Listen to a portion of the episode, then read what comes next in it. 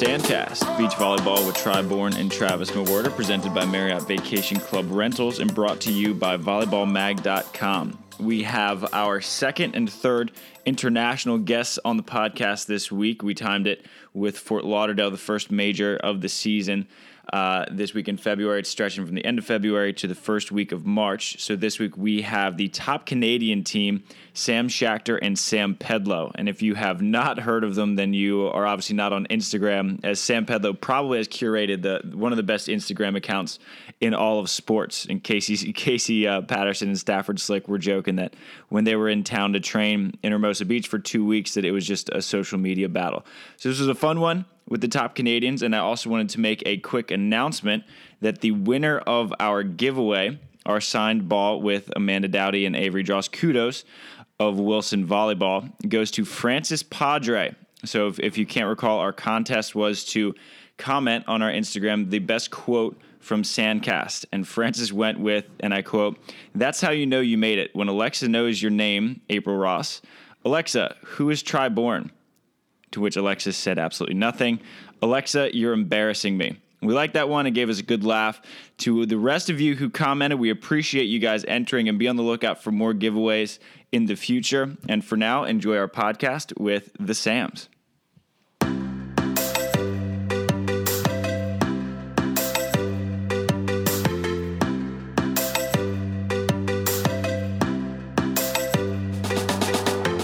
This is Sandcast, beach volleyball with Tri Bourne and Travis Mewhirter, presented by Marriott Vacation Club Rentals and brought to you by volleyballmag.com. We are back in our Born on the Beach studios, and we have some out of town guests in the house today. First international group. Try, you want to give them the introduction?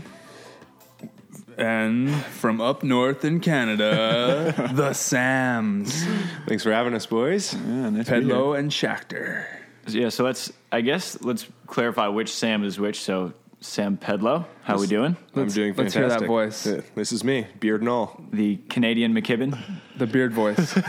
The third beard, actually. The third beer. Okay, I like that. I like that. They call me the stubble. No. The beard and the stubble. Instead of calling you guys Sam, those that can be your nicknames. the stubble. yeah, I, I guess we're gonna have to we're gonna have to establish clear guidelines chosen a better already. nickname there. Poor nickname choice. Didn't know that was going to go that way. You gave it to yourself. so you guys are in town for your sort of preseason training, getting ready for the major in Fort Lauderdale. This is kind of becoming an annual thing for you guys, right? Because I know you came in town last year, and such so began the Instagram battle between Canada and the U.S. Yeah, I mean, I think when you're confined to an indoor facility for the winter, you you got to pick somewhere to go, and it's either been California or go down to Brazil, um, which we did both last year. But uh, yeah, it's kind of always in February. The indoor facility gets a little tired, and uh, it's time to get outside and get some sun and, and start to train with some some higher quality teams. And uh, in our case, this this week was the time we decided to do it. We're here till February seventh, and uh, we'll just continue our outdoor training camp down in Florida before the five star. What's what's the training like in indoor facilities? Like how many of them are there? Because they're starting to pop up a little bit more in the U.S.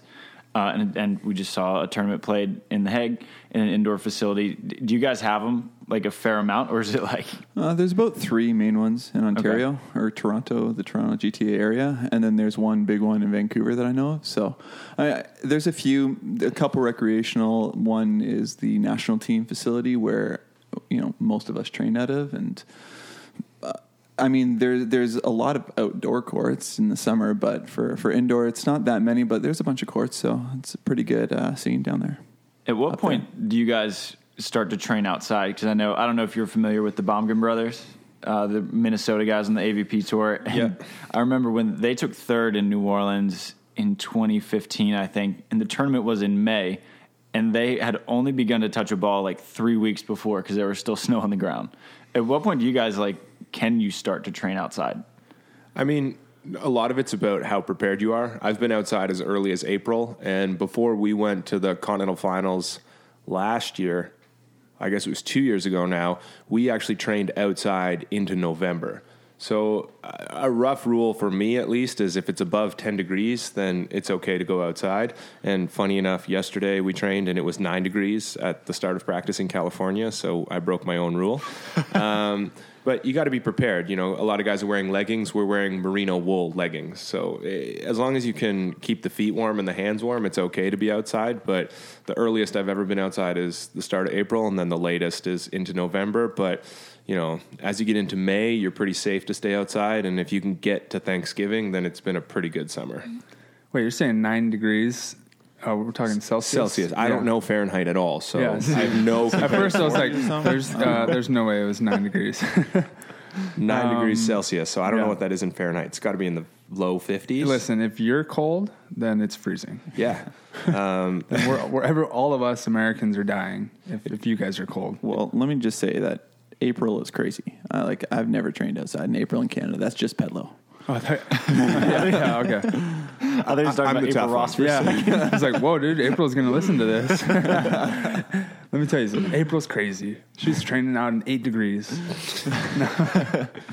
I think the summers are so short in Canada that, I mean, even in Vancouver, they don't get snow, but the temperature gets quite low, and they people will play outside all year round. Like there'll be snow or frost on the sand around the courts, and then you'll see where people are playing, and, and it's just turned over sand. So people are pretty excited uh, about warm weather in Canada. So as soon as we get any indication it will it will be even mild outside, people are, are trying to train or do outdoor activities. So when I get my my Hawaii off season training group together, you guys you guys are in? Like you're going to come to Toronto? No, no, no. We're we're all going to Hawaii. But we just said we start in April. Let's go.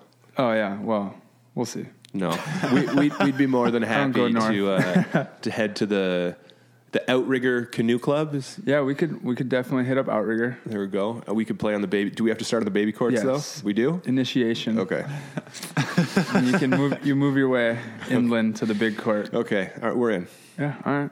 Done. I feel like anytime it just shows talking to you guys just shows us what what a big baby I've become. Like if it's like 45 degrees outside, I'm like can't play. Sand socks, mm. sweatpants, sweatshirt. Got to wait at least an hour. Yeah. And then you guys are like, well, it's warm enough. It's nine degrees.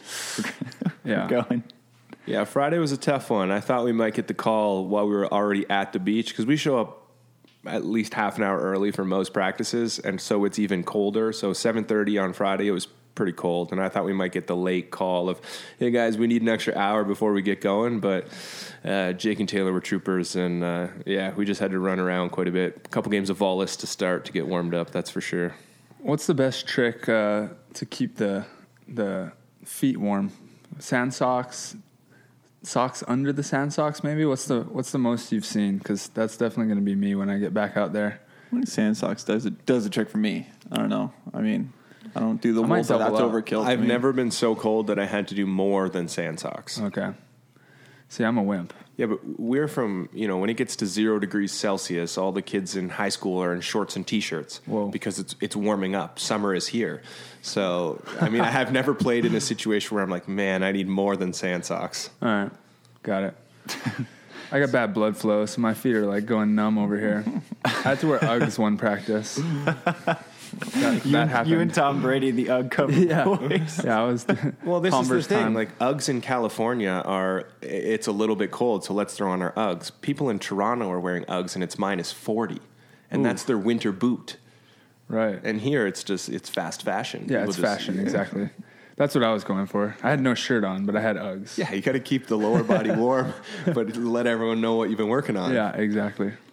And so, I mean, American fans have seen you guys. You did pretty well in Long Beach last year, right? And so, how has the training been with Jake and Taylor? And you guys played with Casey and Stafford. And if our listeners did miss them, I mean, we joke about the Instagram battle, but I look for them every single day. Look for videos because I mean, you guys have some, Wait, some what is great this battle? Instagram Let game.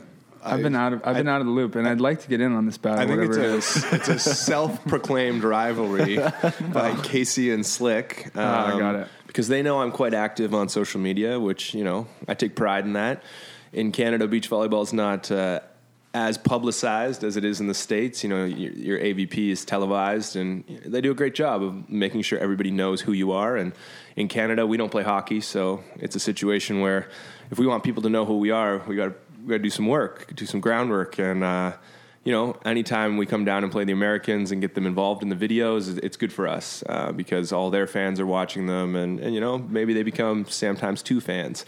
Um, so Casey knew that some videos would go up uh, as soon as we got down here, and he made sure to let his followers know that all of our videos are in fact fake and staged, um, and none of his are fake and staged. Uh, so yeah, I usually throw a couple of spectacular plays up from practice if, if there are any. And uh, the problem is every everyone who's playing knows they're in good fun, but those who are watching don't always know they're in good fun. Um, so you get some backlash, and uh, and then we make jokes about there being a social media battle, so people think we're kind of going at each other. But uh, yeah, it's it's all in good fun, and I don't post a whole lot of rallies we don't win. Um, but uh, I think I'm throwing up a blooper reel on Monday, which I'm pretty excited about with all the uh, yeah the misplays of the first week. So that'll be Ah, like entertaining. it. And you guys are in town for another week till next Wednesday, right? Mm-hmm. So what's what's on the itinerary while you're here? Same core group. I think we're going to be training with uh, Jake and Taylor and Casey and uh, Slick. And then uh, I don't know. I mean, just we're just here to ball and train and work out. We're working out at Velocity, which is just an amazing gym that we get so much out of there. And those guys are so nice for letting us uh, letting us train out of there because you know, we're not in our normal setting, we're not in a normal environment. So just kind of feeling like it's our second home here is it's just the best place to, to train in my mind. I mean, we train down in Brazil, but it's tough there because you know no English really. So uh, you know, coming here, plus I mean, we get to hang out with you fellas, and it's it's nice to see Right. a So lot. now, of now we're in crew. attraction. Yeah, yeah, that's why we come down for training camp every year now because of this. exactly. I think when you go Part of the down to annual this, tradition. I think when you go down to Brazil too, it's different. Um, I think North American. I always say this: North American style volleyball is pretty similar. We know if we're playing a, a team from the states, we all kind of play the same indoor volleyball, beach volleyball style. When you go down to Brazil, sometimes it's a little bit different. The way they coach and the way they run their practices and facilitate their practices, they're very individualized. So we went down with Alison and Bruno last year, and yeah, you got to get used to that training environment, right? And then you come here, and it, it's it's very similar to what we do in Canada. So we know what to expect when we come here. We can kind of program ourselves with respect to how heavy the load will be, what type of rest we'll need, um, and then we know for sure what teams will be playing. I think the hardest thing is when when we come down here you know, we don't come down here to do reps per se, right? So the load is quite high. We're always competing with uh, another team five days a week. We don't have our coach down here with us right now. You're listening to Sandcast, beach volleyball with Tri Bourne and Travis Mewhirter, presented by Marriott Vacation Club Rentals and brought to you by volleyballmag.com. Volleyballmag.com is your daily digital news source for all things volleyball, from NCAA women and men to beach volleyball on all levels to international and more. Volleyballmag.com, the only media outlet that covers our sport on all fronts every day. This podcast is also brought to you by Marriott Vacation Club Rentals, which offers the best vacation accommodations in the world's best vacation destinations. Wherever you travel, Florida to Fort Lauderdale for the first major in February, or to the Outrigger Canoe Club in Hawaii. Europe to California, choose to rest in our luxurious guest rooms, suites, or villas for your next getaway. Villas offer all the comforts of home, including a full kitchen, living and dining area, and separate bedrooms. Stay with the Marriott name you know and trust. Book big spaces in great places today. Visit www.mvcrentals.com. Um, so the low tide. That's why we take the weekends off, but it's it's what we signed up for. I mean, if if we wanted to cruise, we can stay in Canada on the indoor facility and cruise. But it's time to start to get fired up. Sun's out, so let's play some volleyball. I mean, the one thing about going down to Brazil is they have about 10 coaches for every team. So if you want to get reps in, it's an amazing place to do it because they just got like two coaches who they call the shoulder. And Oh, they're just yeah. like on a box mashing balls at you. And it's just, I mean, it's, it's unbelievable training. And I mean, the team quality and depth out there is just as good as it is here. So You can basically just like go down to the beach and like just like walk up to some of these guys and be like, "Hey, uh, I'll I'll I'll take you for the day," I'll and just what- like pay them, right? Yeah, I'll tell you what the huge indicator is for for the level of of skill down there is like even their scrub teams are like would kill the scrub teams in Canada. Oh, yeah. they're just so good. Everyone has like good technique, good fundamentals. It looks like everyone was taught like this Brazilian style technique, which is kind of flawless. I feel like a Brazilian scrub team is almost an oxymoron Like it, it just don't exist. I mean, if they're still playing volleyball in Brazil on the Brazilian tour, they've had to beat out enough teams that they know what they're doing. Like Sam said, uh, I don't think there's any scrub Brazilian teams. If you're still playing on the Brazilian tour, you have kind of established yourself as a legit volleyball player. Uh, when we went down to train in Brazil, you know, it was such a unique experience. We didn't even warm up together with Alison and Bruno. Uh, they would have coaches for us to warm up with, and they would have a team for us to warm up with as well, who played on the Brazilian tour, who was lower level, but even then, they're, they're pushing us. So uh, it's it's also a great environment to train. It's different than the states, but you know, it has its advantages too. Yeah, you're not get you're definitely not getting that kind of training out here. I mean, half the time you're like asking a friend to come out to like so you don't have to shag a million balls by yourself out here. Like to have like four coaches, that that's going to cost you like a few hundred bucks to get that out here. Yeah, and, and we would show up, and then the court would be built. Like the net would be up, they'd put a barrier around it. There'd be people shagging balls. The Alison and Bruno actually have um, uh, a trailer that sits next to the court, and it's got all the everything they need, all the boxes, all the balls. It, it's awesome. It's got their Olympic uh, podium photo on the side of it. it Wow. It's pretty cool down there. Yeah, it's beautiful. Those coaches want to be there. You can tell. It's like that is a prime. It's like a primo job for them because I don't know what's going on if they have other options, but it's like those guys are all dialed in. Everyone's got a job. Everyone's doing something. So I'm I definitely want to get down there and, and be a part of that once So I get back. USAV, if you're listening, just jot a couple notes down. Maybe have a job opening for a shoulder guy. Yeah, yeah, exactly. What's the salary for shoulder guy? We're gonna we're gonna we're gonna put that every out other there. day, right? Health insurance is at a premium. and now, I mean, you guys to even to be training with Alison and Bruno. I mean, Sam Pedlow, you were the 2017 FIVB Most Improved Player. Did you see yourself being in that situation this early? Because that was kind of a, a quick jump for you. I know that you and Grant O'Gor- O'Gorman Yep. had played very well, mm-hmm. and then to be kind of getting the opportunity for you guys to, to train with the Olympic gold medalist, that was probably kind of a, an eye opening moment, I would think. Yeah, I think you know Grant and I were kind of under the radar, climbing the ladder for the last two years before we ended up uh, calling it quits, and and I knew we still had potential left. Um, but when I made the switch to Sam and, and we had some early early success, I think I realized how good we could possibly be. And I've always had a good relationship with Bruno. I've always talked to him um, at length at tournaments, um, and we discussed potentially going down there a year previous, uh, and then the opportunity came up before Rio again, and and we jumped at it. I mean, if you have the opportunity to train with those guys, you're going to take it. Uh, so that was pretty special, and yeah, I mean, I've always seen our team as being that good and, and worthy of of worthy isn't the right word, but you know. Being able to be competitive and create a high performance environment for both teams. Um, it wasn't like we were going there and they were using us as a training team, um, which is sometimes the case depending on who you're training with. You know, it was a mutual a mutually beneficial training camp, and I think that's what makes the best training camps is is when both teams are getting a lot out of it. Yeah, I, I, it's so funny when when you think about teams like Alison Bruno.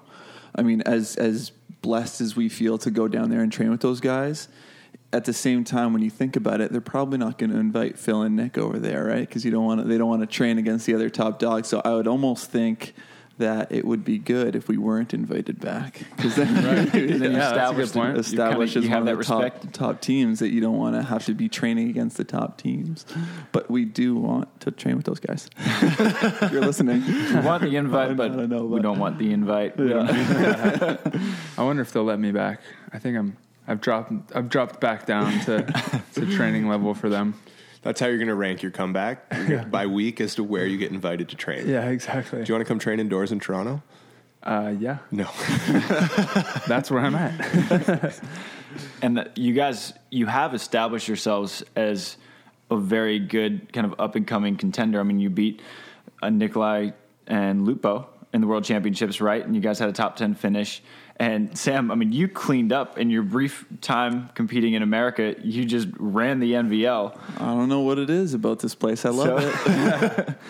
So, what steps do you guys think you need to take as a team to get into that level where Alison and Bruno are like, we can't have those guys training with us because we don't want them knowing what we're doing. Yeah, I mean it's it's it's crazy because we we kind of feel like we're already there. I mean, in, in, our in our personal team mind, that's kind of the mindset that we have to put ourselves in, where we are, we already think we're you know creme de la creme, top of the world, and we should be making a final every weekend because it's kind of tough to get to that spot without believing it in your heart first. So, I mean, uh, this past year we've had some great results, some good success to build on, and you know we brought in our new coach Aaron Cadieux, so he's really enforcing that mindset where we are a top team and we um, are taking those steps that you're talking about towards uh, being the top team in the world, and more, more, moreover, just being noticed by other teams and recognized as a top team by other teams, not just kind of in in our internal bubble. And you guys are now the number one Canadian team, correct? Yes. That's kind of a cool thing, I bet. Yeah, yeah. First time in my career that I can say that, so that's exciting for me for sure. Yeah, same for me as well. First time, uh, first time been ranked number one in Canada. So, but still have yet to win a national championship. Okay. That's, that's something that I have to do it at least before I stop playing volleyball. But unfortunately, they often schedule it on the weekend of an FIVB. So the last time I played was with Grant in 2012 was the last time I played our national championship. So what is the sorry to interrupt? What is the Canadian national championship? Because like, we don't really have. I guess Manhattan is like our de facto national championship in America. But what what is it in Canada? Yeah, so it's just it's usually the conclusion of we don't have a domestic tour, so it's not as if it's the conclusion of a tour. It's kind of just signaling the conclusion of the Canadian beach volleyball season. There's really uh, we have provincial tours and provincial tournaments, and then that leads into nationals. So usually the the top teams from the provincial tour end up at nationals, and then we crown a national champion. But it's no different than any regular tournament. I think it's pools of four and the 16 men's teams. Um, but yeah, just a situation where I haven't been able to play for a few years. The problem with our national championship is the scheduling conflict, but it's also kind of tough to motivate the athletes to attend the tournaments themselves. They don't put a lot of prize money on it, and it's it's really not an easy tournament if you have all the top teams coming. I mean, if you know, even last year you would have, you know, Saxton Schalk, Sam and I, and then you know O'Gorman and Plantinga, and it's like none of those teams are easy to easy no, to beat. And it's a, and we all know each other, right? So you guys know how tough it is to play domestically. It's it's completely different than international. You have grown and developed playing beside these guys, so everyone knows everyone's shtick. It's not it's not a walkover match, and you know they, they have hosted it in different places as well. So there's another factor in the fact in in that we're having to travel all the way to Vancouver to play a national championship, spend that you know six hundred bucks on a flight to win a three thousand dollar tournament, isn't overly motivating for us at the end of a season when we're all kind of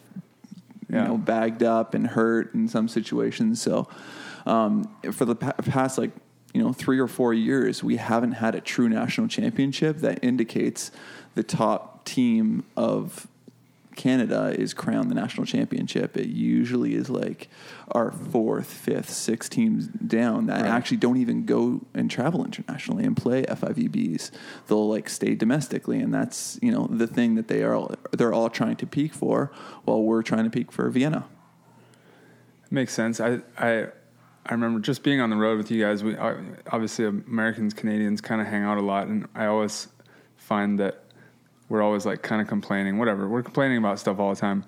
Americans are complaining about our national team, our domestic tour, and then you guys always come in and tell us about your domestic tour situation. We're always like, oh, all right. I guess, I guess us Americans will shut up now. and yeah. I mean, what's hilarious is we're talking about, we have a few tournaments in Canada that have money. Mm-hmm. And we're talking about trying to amalgamate those. And it's like, hey, then we could have the start of a tour. We're talking tournaments that are paying $2,500 for first, though.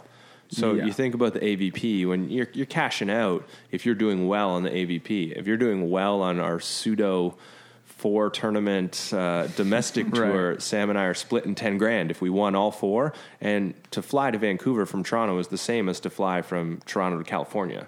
So right. you're not taking a lot of prize money home at the end of the day. No, Have it's all guys- perspective. Have you guys thought about doing what Ricardo did this past year and compete on the AVP tour? I mean, ideally we would love to, but it's not easy to get our green card. Right. Number one, and number two, I think if all the Canadians did that, you guys would stop letting us in. No, I as someone in the be great. qual- as someone in the qualifiers, The better quality, the better. I'd say you know maybe don't come over, but as someone who loves watching good beach volleyball, I think the better you can make a product, the better the sport's going to be. I mean, I totally agree. I mean, I played NVL for a couple years there, Yeah. and Josh and I made some good money playing on that tour, and it pissed a lot of Americans off. I mean, they don't want a Canadian team coming in and taking what they think, what they consider is their tournament money, right? Like their prize money. well, then they should play better.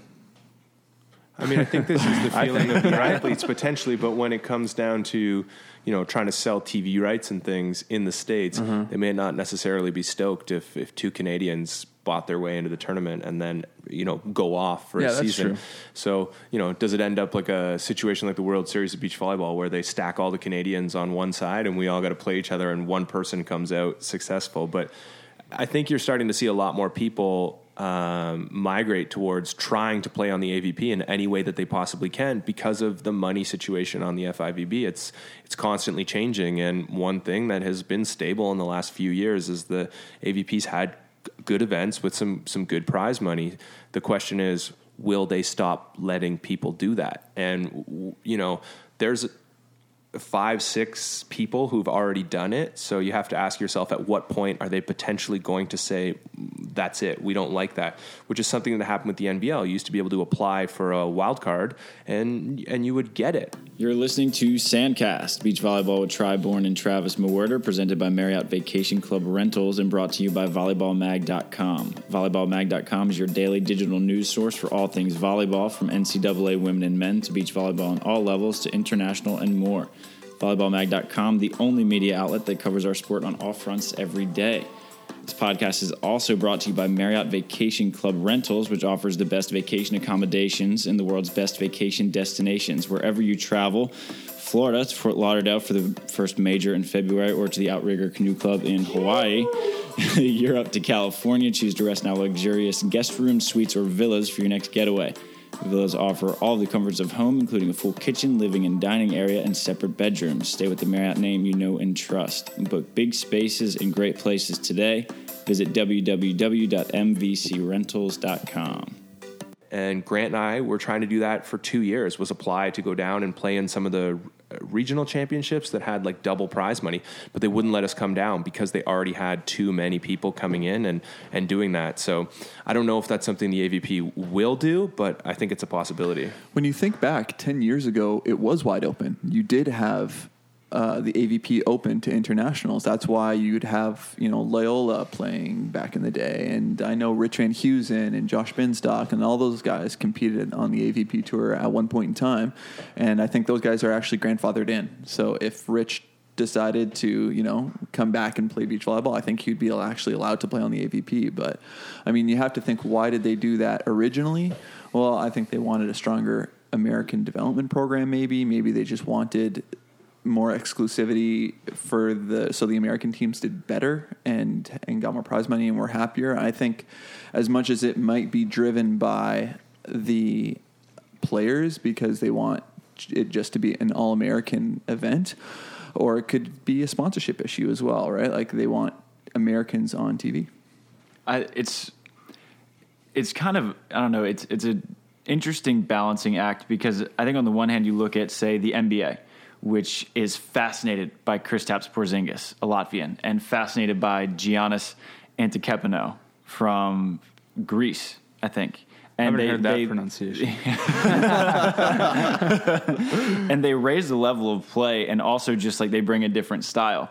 And you know, watching Kame and Ricardo play Phil and Nick in New York in the first round and they beat them.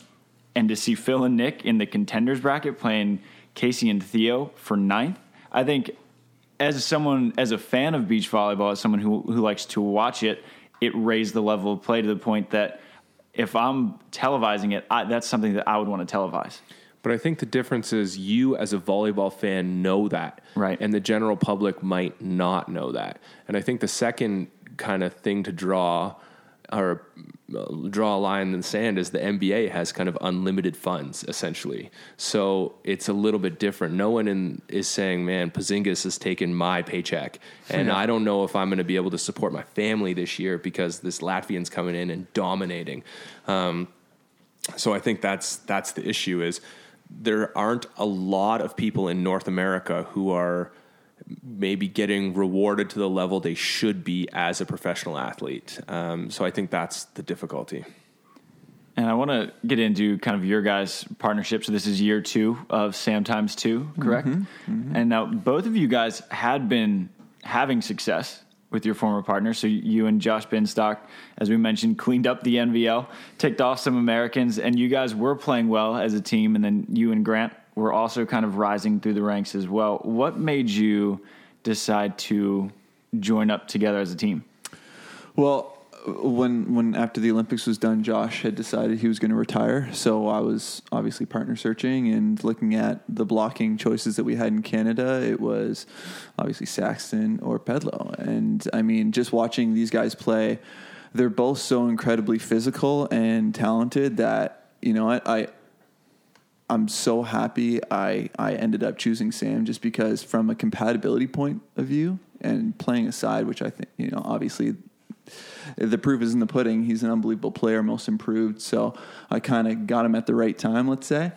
But uh, from a compatibility point of view, I think that's where the secret is, right? For us, we just have this sense on a court for for each other and just more more than just kind of the physicality point of it it's the mental side. We both vibe on the same frequency so often and we're able to connect so well. And it just it it you can see it it reflects in the play. And um it makes it easy to just live. And and you know this is someone who you're going to be traveling with for months and on at a you know at a time. So getting along is actually incredibly critical. And i get along very well with sam and i hope he thinks the same it's giving me a look right now it's mutual. Yeah, he's So- all right. yeah so i mean i don't know what do you think big man well, with Josh retiring, well, it was easy. There was there was an open guy, but it, it was interesting, and I get this question a lot because Grant and I actually were had the best season we've ever had together. You know, we won, we with Sam and Josh won the Olympic last chance qualifier. Uh, we got ninth in uh, the Long Beach Grand Slam, so we were doing like our point situation was good for the first time in our career. We'd be starting a season in Grand Slam main draw. We wouldn't have to go through a qualifier.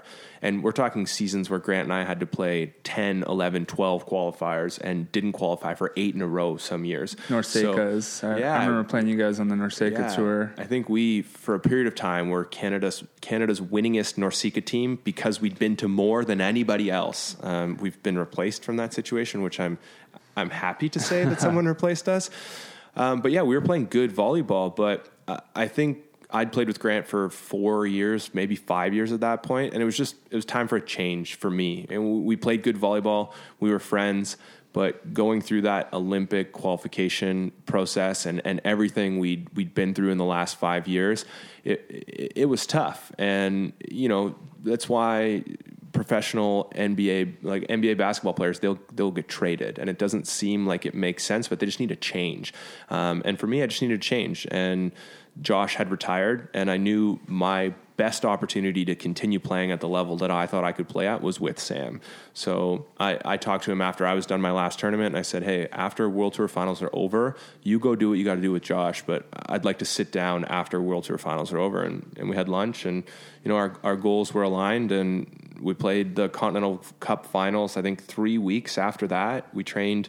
I think like only twelve or thirteen times, and we had to beat Cuba two in the semifinal and Cuba one in the finals. So we had a good run there, and I think then we kind of both knew that we had the potential to be a really strong international team, and we hit the ground running last year. And yeah, I can't wait to get out to Fort Lauderdale in a couple weeks. Did year one meet or exceed expectations? Because I don't think that just looking at the success you had, I mean, you had most improved, a pretty darn good finish at World Championships. I don't think they would have fallen short of whatever expectations you held. So how did you how would you evaluate year one? Sat- somewhat satisfied. I think that looking forward, our expectations are brand new. But I mean, you never totally know with a new partnership what it's going to look like moving forward, and and there there's always that element of uncertainty. But after our first result, we were kind of almost. I mean, I was sh- a little shocked because I hadn't really beaten Cuba before, and we kind of like smashed everyone at that first tournament. And it's you know you're thinking, okay, maybe it's honeymoon phase, maybe we're just getting along real well. You know how teams kind of start really well and then kind of tail off. And uh, so I was thinking, okay, you know, maybe this is one of those situations, but when I, you know, when when you kind of get into the meat of training, that's when you kind of get over that honeymoon phase and you kind of settle into what your team is probably going to be. I mean, barring a few adjustments. And that's when I kind of came to that realization, oh my god, like this could be a top 10 team in the world kind of deal. And I mean, progressively through the year, I think our expectations began to morph and change, and we expected more of each other, of each other and the team, and like looking and going into terms where like we weren't thinking, okay, let, you know, let's get out of pool play and then we'll battle in playoffs and we'll see how deep we can go. It was like, okay, like let's how are we going to get to this this quarter? How are we going to get to the semifinal? How are we going to win this tournament? So I mean, it was it was really exciting that progression and how that that kind of transformed as we as we got better and grew together. Yeah, and I think definitely my expectations changed as soon as I started playing with Sam. I used to be really fired up with coming ninth. Like ninth was a good job, good week, we did it, and that was kind of the let's get to ninth. And now the expectation is top ten every time. And if you get ninth, it's some it's no longer that same satisfaction because you see you see the fifth place match, you see moving into the semifinal, and you know we did a good job last year. We we finished every tournament in the top ten. We took home a couple fifths. Um, but those ninths are, are no longer satisfying. Those are the ones that sting because you see yourself, if, if we would have won that match, you can see yourself winning the next one and moving into the semifinals. So moving into this year, you know, the expectations are different. We, we want to continue to play very high level ball. And we know if we do that, you know, we'll start breaking quarterfinals more consistently. And when you do that, you're going to break into a semifinal. And then that's your chance, right? So yeah, I'm excited to, uh, to move into 2018. That's for sure. With with Cam and Ben breaking up and you guys assuming that top spot, is there not that you weren't representing Canada before, but I feel like now it's a whole new level of taking that country's pride with you as the number one team. Is that something that you've thought about at all, or is that you know not really any added pressure, or expectations, or anything like that? I mean, it is a responsibility, of course, right? Like we're looking to get the top results at every single tournament for the men's side, at least, right? Like we still got some really good female representation, so maybe there's not as much pressure as like the entire country is just relying on you. But um, no, I, I mean, it's it's incredible to be representing Canada on that level, being the number one team as like a clearly defined thing, which um, as, as, we said before, we haven't really had that in the past. So I'll let you know.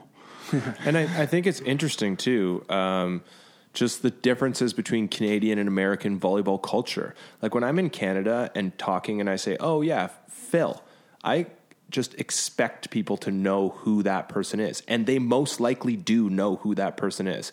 But no one knows who we are.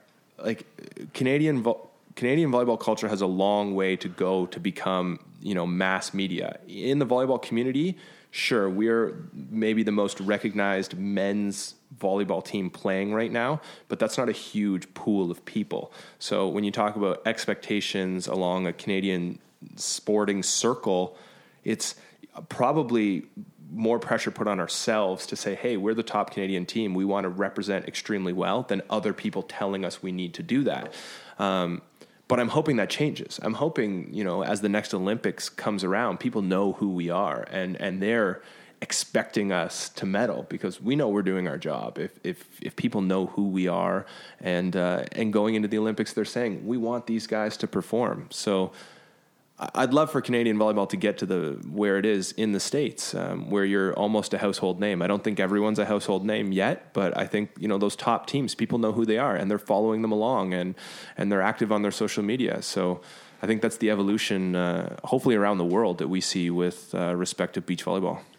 I think we have like two or three household names in our sport in the U.S. You have a podcast now, so you're a household name. Yeah, well now now that you've been on the podcast, you're both household names yeah, everywhere. this in the blowing up. states, but not Canada.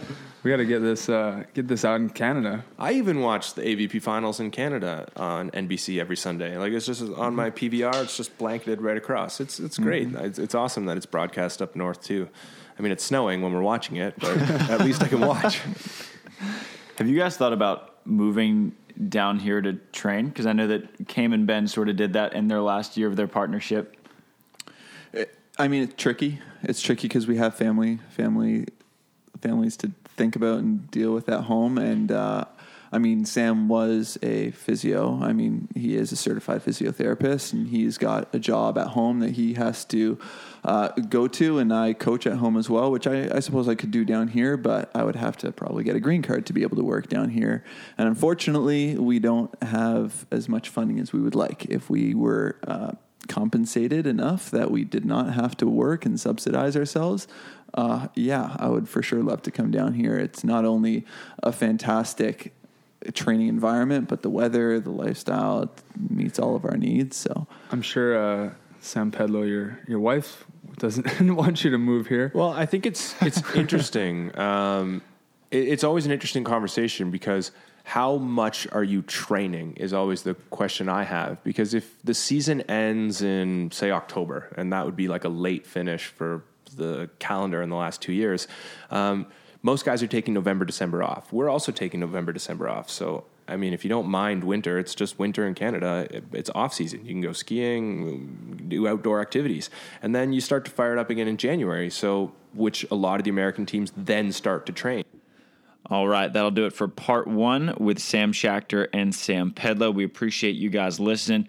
Good luck to all of the teams at FIVB Fort Lauderdale. We do have a, bias towards our American team, so good luck to you guys. But good luck to our new Canadian friends as well. We're rooting for all of y'all to play some high level ball. Catch us next week on Sandcast for part two with Sam times two, Sam Schachter and Sam Pedlow.